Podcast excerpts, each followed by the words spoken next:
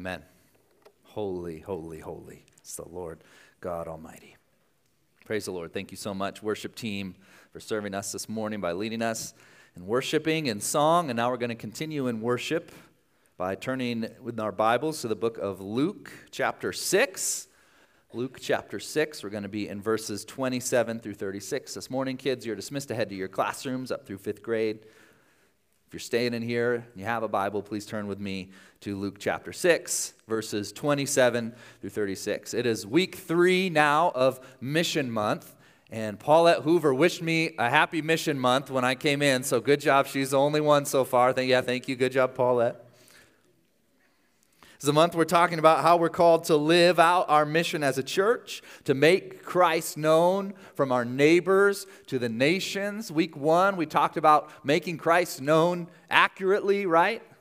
We don't want to make Christ known in a way that is, bears false witness to who he is, We'll do more harm than good. And so the way we do that is by focusing on our doctrine and focusing on our holiness, on our lives. We don't want to get either of those wrong. And so we talked about discipleship and we announced the new Foundations Discipleship Hour. And then last week we talked about evangelism, about the fact that everyone has a story. We're called to share our story. We said the prayer of an evangelist is God, open a door, open a door for me to share your word, open my mouth to speak it and then open their hearts. Remember, it's, it's God's work to change hearts, but He uses us, for whatever reason, that's how He does it, is He uses us to share the good news of Jesus Christ. And so I issued a challenge to you. It should have gone out into each of your inboxes, uh, a worksheet uh, for you to fill out your testimony. And we said there's two kinds of testimonies. You can write a testimony about how you were saved, or a testimony about how, I'm struggling with that word this morning, a testimony about how God has changed you in one way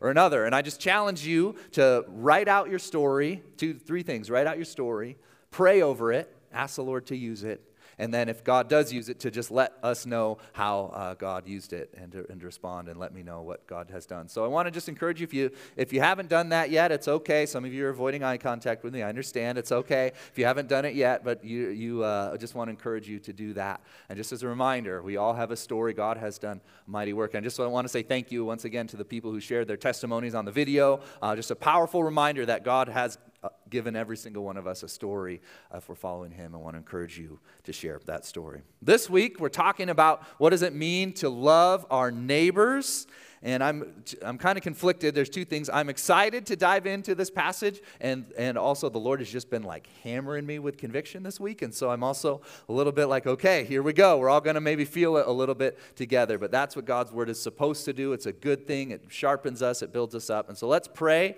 and ask for the Lord's help to prepare our hearts to receive his word this morning. Please bow your heads with me.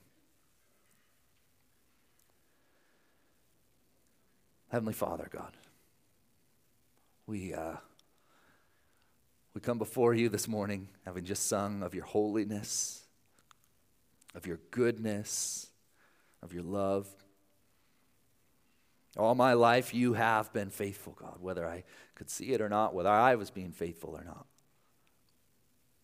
You are faithful, God. We praise you. We thank you for your word. We thank you for the way that you use it to convict us of sin and to equip us and build us up and to tell us more about you, God, and tell us more about who you are and what you're like and how we're called to live. So help us to, by an encounter this, with your word this morning, help us to have two things, God. Help us have a greater understanding of who you are and help us to have a greater understanding of how you call us to live to your glory. And we pray these things in Jesus' name. Amen. Well, this morning we're in Luke's Gospel, chapter 6, picking up in the middle of what has been called by some commentators as uh, the Sermon on the Plain. You maybe have heard of the Sermon on the Mount in Matthew chapters 5 through 7. This is not the Sermon on the Mount, it's different, but it is uh, a lot of the same themes that Jesus shared in the Sermon on the Mount. And some people have called this the Sermon on the Plain. Where we pick up this morning starting in verse 27, Jesus is addressing all of his followers. And so, what we're going to read his words are if you're a follower of Jesus, they are addressed to you. He's teaching them about what it means to love. And he uses a very particular uh, Greek word in, when he talks about love, which you see as the title of our sermon, which is agape agape. There's different words that are used for love. There are different Greek words that are used for love. And, and sometimes, not all the time, but sometimes when we read the New Testament, they can have a very particular meaning based on which word is used. So you've heard the word eros before, maybe, as, as describing like a romantic love, or phileo, which is a word that describes a brotherly love. You hear the root of the city Philadelphia, the city of brotherly love. But the word that Jesus uses here describes a different kind of love altogether. The love that we're talking about this morning is a love that does not come naturally to any one of us. This is a love that we have to fight for in our hearts. It's a love that you can't fall into. You can't fall into agape love. You can certainly fall into eros love or phileo love. Those are kind of just loves that you can kind of naturally fall into. But agape love is a different love altogether. Agape is a love that is independent of its object. What does that mean? It's a love that doesn't change. The way that you portray that love, that you demonstrate that love, doesn't change based on the actions or the response of the recipient of that love. It stays the same.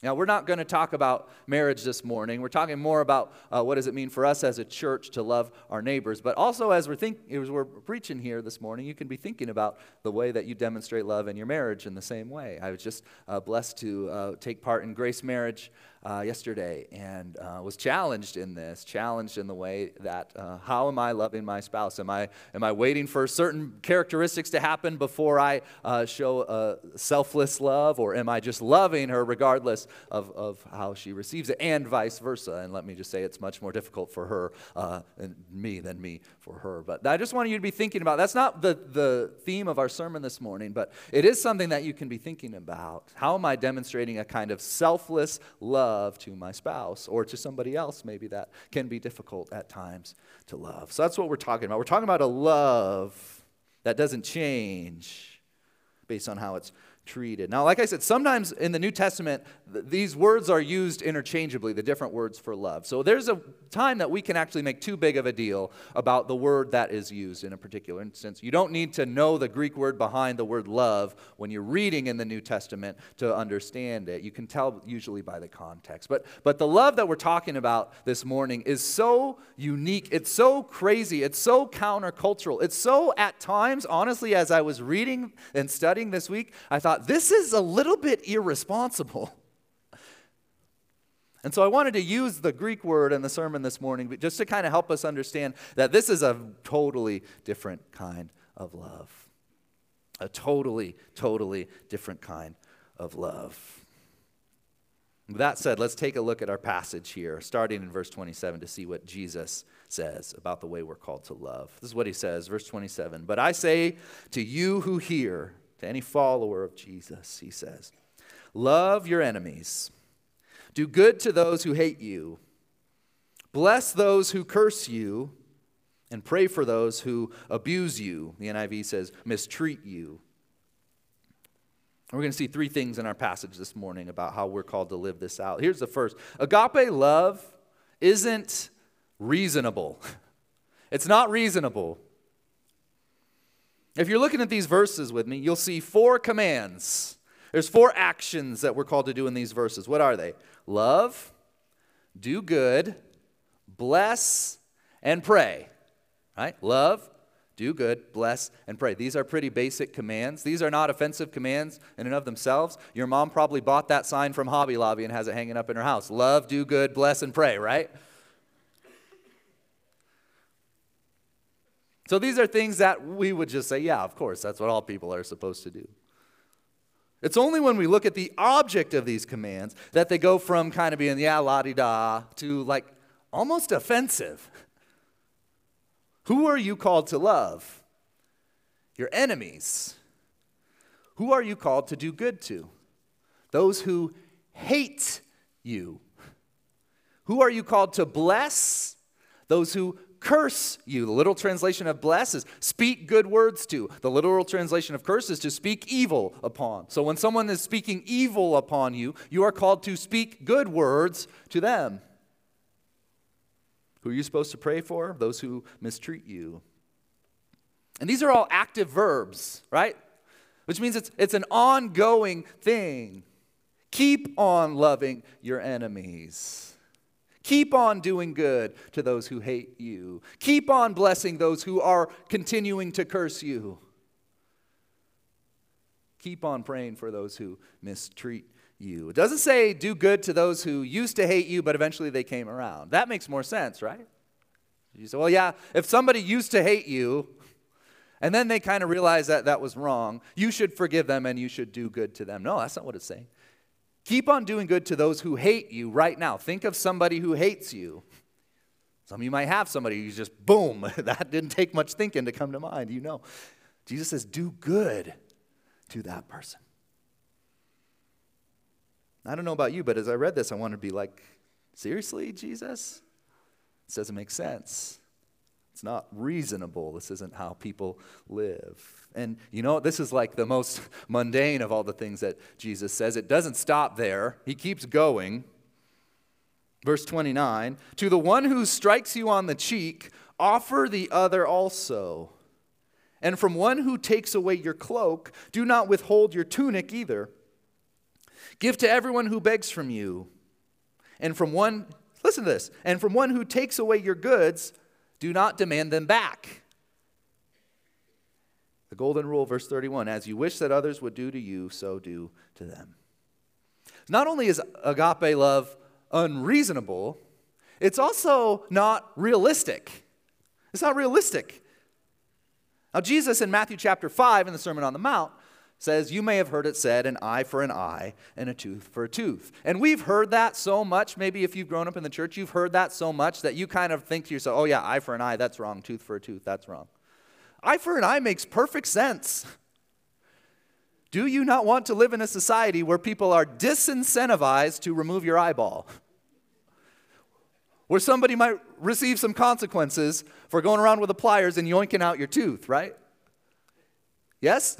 We want to live in a society like that. We don't want to live somewhere where uh, there's no consequences for these things.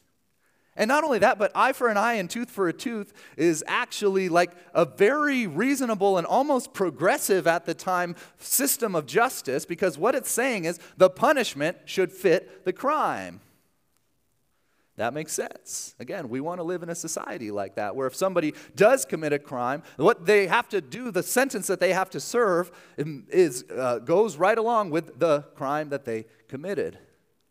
An eye for an eye and a tooth for a tooth is very realistic. It makes sense. It's reasonable. That's how we kind of want our society to go. It's a good system. But Jesus says something that's not even close to that. It says if someone comes up and wallops you in the face, Will Smith style, what should you do? You turn the other cheek. What? If someone steals your coat, what should you do? Give them your shirt. If someone tries to coerce you into giving something, just give it to them. And if someone, this is the craziest one, I think, if someone takes something from you, just let them have it. Excuse me? This is not a realistic way for us to operate as a society. If we did try to like enact this system of justice as a whole, we would devolve into anarchy real quick, right? So what is Jesus saying here? What's he talking about? How are we supposed to live this way? I want to make, first of all, before we talk about what he's saying, I want to make one thing very clear, which is that Jesus is not talking about people like if they're in an abusive situation, like remaining in that situation. There have been people over the years who have twisted this passage to uh, coerce abuse victims to stay in that situation. Let me just say that's evil and that's wrong, and that's not at all what Jesus is talking about. And I just, I pray this isn't the case, but if you are in a physically or emotionally abusive situation, you should get out of that situation, and the church is here to help you do whatever you need to to get out of that situation. So I want to make that clear. That's not what Jesus is talking about here. But w- what is he talking about? Well, I think this is what it is. I think he's calling us to think about ourselves and what we have just in a way that's just so radically different from the way the world thinks about these things. See, when you respond differently to being insulted or taken advantage of, you have an opportunity to show what's happened in your heart as a follower of Jesus. When God is a God of justice, right? If you truly believe that He's just, it's not my job to enact justice in every situation because God's ultimately going to take care of it. You can be freed from that. In any relationship where something unjust has been has happened to you, you can be freed from trying to enact that kind of justice from the other person. Say that's God's job. If they want to take my coat, that's wrong. That's a sin, but that's between, that's not a sin against me. Ultimately, that's a sin against the Lord, the God of hosts, the Lord Almighty. And so, when, on an individual basis, I think we should be so in love with Jesus that we see everything that happens to us, everything that's a part of our lives, including being taken advantage of, as an opportunity to show the love of Jesus. How radical is that? When I'm taken advantage of, my first thought is not, how can I use this situation to glorify God? Right? How can I get that person back? Jesus is saying everything, including being exploited and taken advantage of and insulted and, and, and stolen from at times. Even those can be opportunities to bring glory to God. So I don't think Jesus is saying, throw open your garage door and put up a sign that says free stuff, come and take it. But he is calling us to think of ourselves and our lives and even our possessions differently. And maybe this morning you just need to hear that you can just be free from the burden of bringing about justice. That's God's job. You let Him do that. This is so different than the world. So different than the world. The world doesn't think about things this way at all. In fact, we're going to see that in verse 32. Look there with me It says, If you love those who love you, what benefit is that to you? For even sinners love those who love them. And if you do good to those who do good to you, what benefit is that to you? For even sinners do the same. When you talk about sinners, he just means the world generally. You love those who love you, the world does that. Do good to those who do good to you, the world does that. You lend to those from whom you expect to receive, what credit is that to you? Even sinners lend to sinners and give back the same amount. Anyone can love people who love them. That's just kind of the way the world works. I heard a pastor this week say, say uh, he said, even the mafia lives this way. The mafia will do good to you as long as you do good to them. They'll certainly lend to you as long as you pay them back, right? And if you don't, right, be careful. The point is, this is just kind of the rational way to live. This is the American ethos. You do good to me, I'll do good by you. You need something from me, and I know you'll pay me back. Sure, I'll lend it to you. That's normal. But what Jesus is calling for is not normal, it's not rational. Don't just do good to those who do good to you, do good to those who are actively trying to harm you, Jesus said.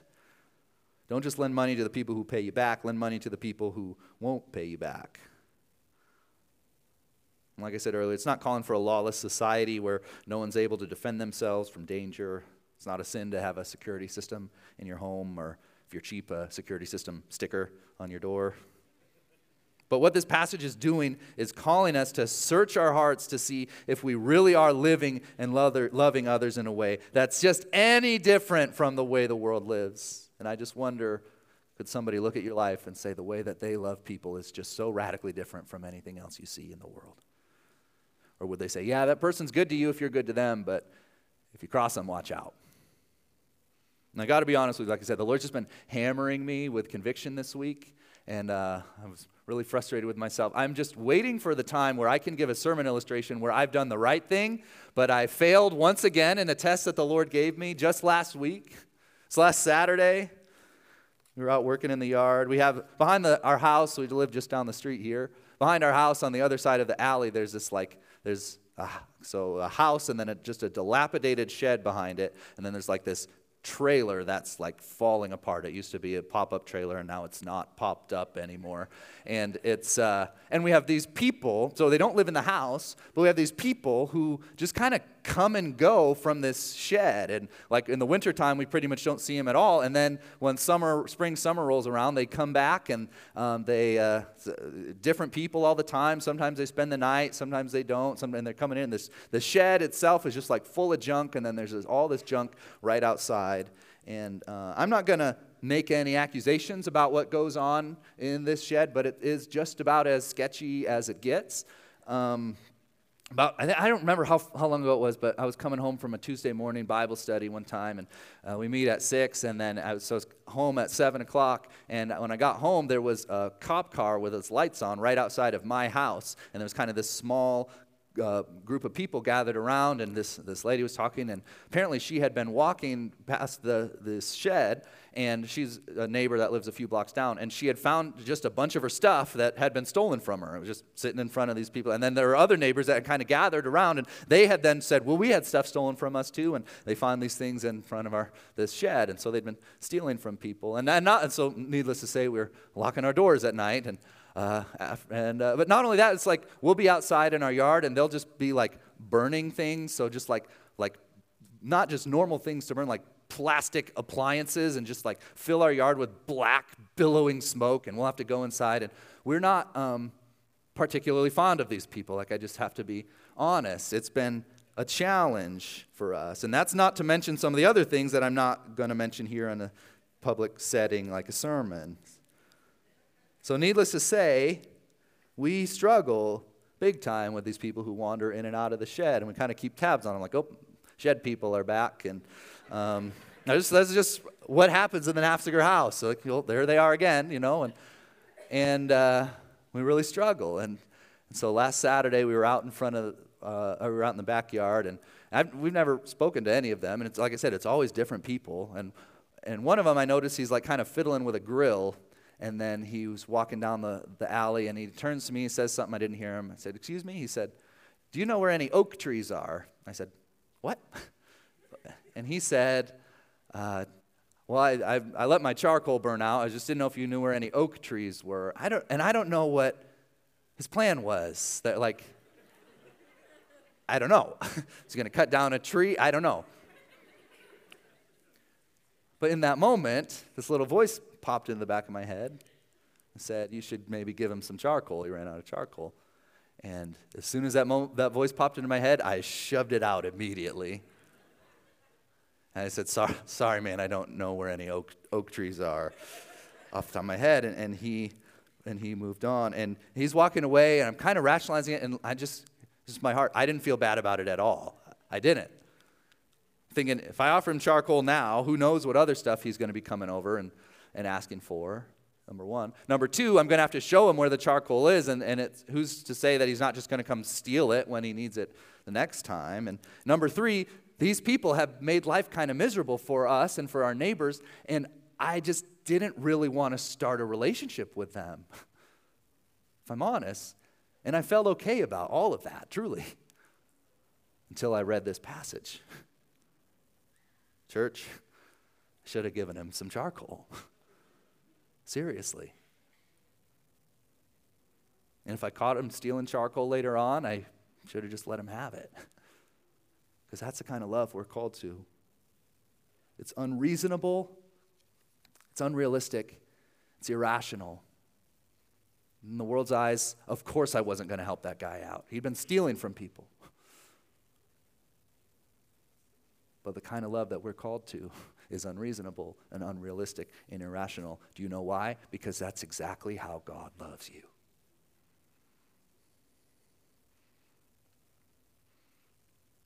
Verse 35 But love your enemies and do good and lend, expecting nothing in return. And your reward will be great, and you will be sons of the Most High, for He is kind to the ungrateful and the evil. Be merciful, even as your Father is merciful. The Most High is kind to the ungrateful and the evil. You know who the ungrateful and the evil are? You and me, before we knew Jesus. Before he took your heart of stone and gave you a heart of flesh. Before he breathed life into your dry bones. He was kind to you, even though you couldn't have cared less. He was gracious and merciful to you, even when you were living in complete opposition to Him. John 3:16, verse that's familiar, hopefully, tells us about the nature of this love. Let's break we're going to break it down here as we close this morning. We're going to get a little grammatical. For God so loved the world. Who's the subject of that sentence? Say it out loud. God. What's the verb? What's the, what's the verb? What did God do? Loved. And who's the object? The world, a sinful world in rebellion to Him. Now, what did His love drive Him to do? How much? He loved the world so much that God, what? Gave what? His Son.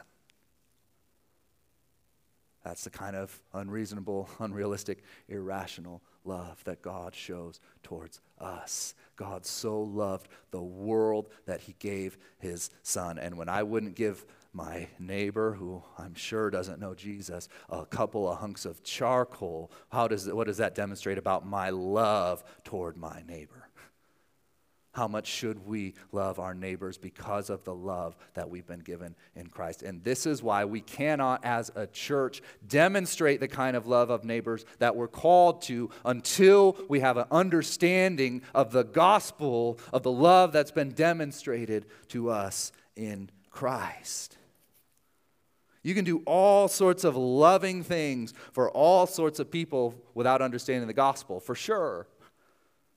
But this true love, this selfless love, this unreasonable love, this agape love flows from a heart that recognizes just how much you've been given, even though you didn't do anything to deserve it. And if you've been given everything in Christ, then who can take away anything from you that's worth anything compared to that? Take my stuff. I got Jesus. I'm his and he's mine, and nobody's going to snatch me out of his hand. You need something, I'll lend it to you. You can't pay me back, that's okay. You need to steal my cloak, or take my tunic too. You're going to slap me in the face? I'm going to turn the other cheek. Because we've been given a love in Christ, we've given a treasure in Christ. And praise the Lord for that. And we want to be the kind of church that is so in love with Jesus that we can't help but demonstrate that love to our neighbors, to the community in which we live, and to the nations, to those who have never heard. We want to demonstrate selfless love, agape love. But We can't do that if we don't first have a proper understanding of the gospel and how we've been loved by God in Christ. And that's why we want to be gospel centered in everything that we do. The love that we've been given is the love that we're called to give. And to that end, we have an incredible team of people who've been working hard to help equip our church to love our neighbors like we've been called to. The neighbors team, David Henry is the head of the neighbors team, and he's going to come up and he's going to talk right now to us for a little bit about kind of what they've been up to and the direction that uh, we're hoping to go as a neighbors team as we are called to demonstrate this love uh, to those who God has placed us in contact with. So please uh, welcome up David Henry.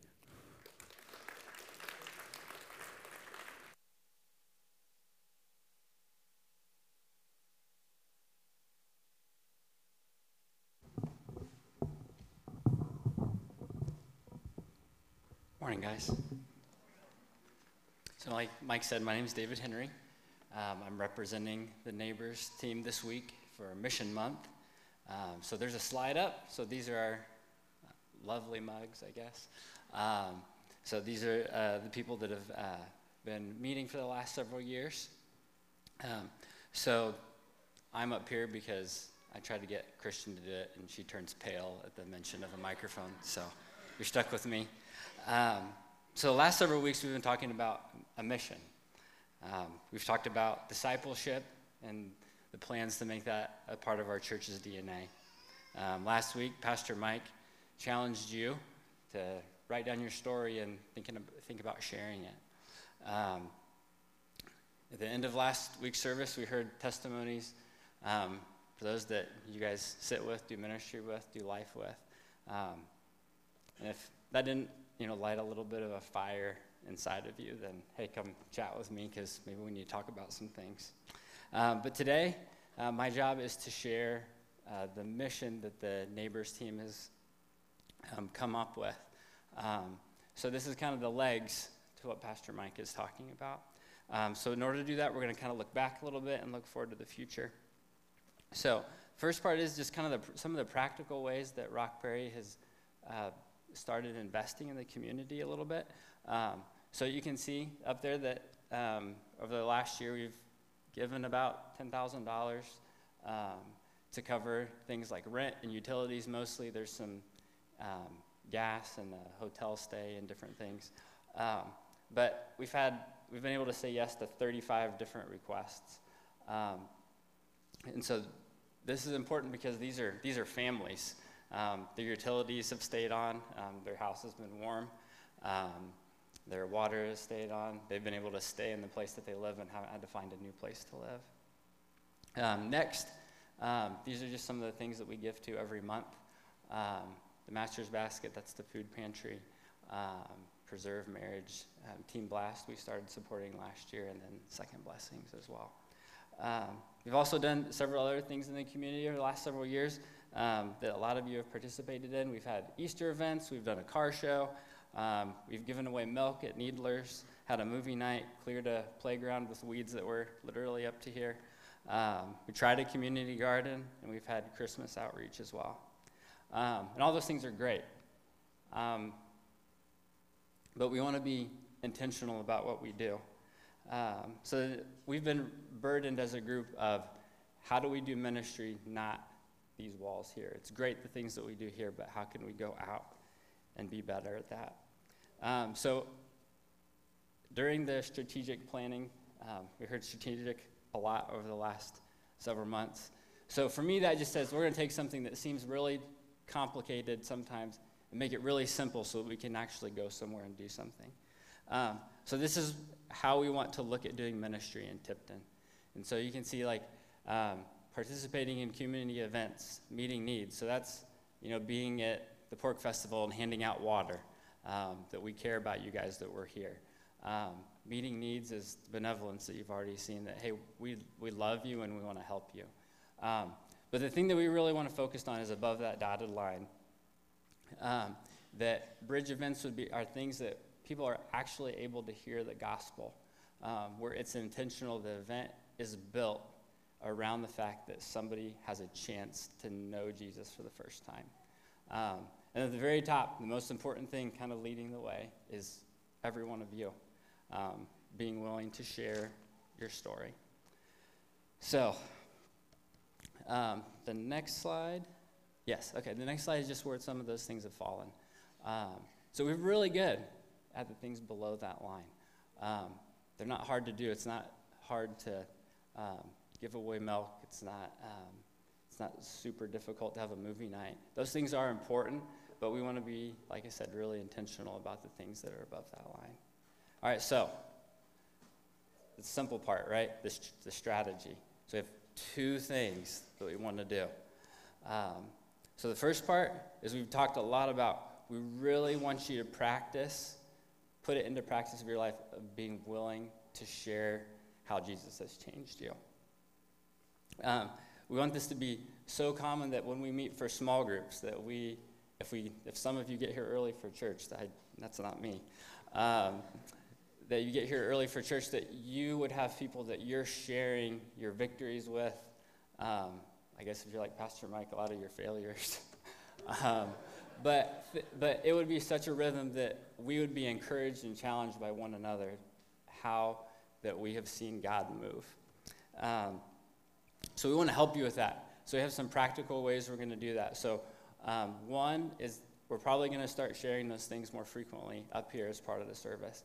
Um, the other is mirroring the um, nation's wall. We're going to have a map of Tipton and some of the surrounding areas. Um, and we want you guys to take, we're going to have a pens, and we want you to put pens every time that you're able to share the gospel in one, one way or another. Um, this should do a lot of things. This should bring us joy, right? God's word is going out. Um, it should also be convicting, because um, all of us have chances to put pins up on that board, and if we're not, that we need to be convicted by that, because we've all been commissioned the same way to make disciples of all people. Um, and I just I think how cool would it be that one of those pins turns into a person in a seat? Um, maybe not here, maybe somebody else somewhere else. Um, but that somebody maybe comes here and you're able to show them, hey, this was your pen. Um, what joy that would bring somebody to say, hey, I belonged here before I even knew it. Um, all right, so that's, that's the first thing. Um, and then we also are going to have some resources coming up in the next couple weeks to help equip you a little bit better so you feel confident um, in sharing your faith. Um, so Mike's already given you the first step. So you have a template. So work on that. That's your, that's your first, ch- first charge. Um, also, um, for the second thing, um, so we've kind of mentioned country living over the last several months, last several years. Um, the neighbors team, we really think that that is somewhere that we need to focus on. Um, so this all started about two and a half years ago with a pack of diapers. Damien and Amanda Mendenhall uh, volunteered to take the pack of diapers, and something kind of weird happened. Um, they showed up at one house, and then their car was surrounded by like a dozen kids. Um, the best way they could describe it is um, like an amazing race. If you ever watched it, people go to a foreign country and they're doing an activity, and all of a sudden they're swarmed by a bunch of people. Um, and that's kind of how it started. And so we've done things like we've cleared a playground, we've played games over there, we've done crafts. Uh, more recently, we've participated, we did the Easter event where about 40 kids were able to hear the gospel twice in an hour. Um, there was a story that was read, and then there was a craft, and the gospel was even the craft. Um, it was simple, but it was on purpose, and those are the kind of things that we want to do.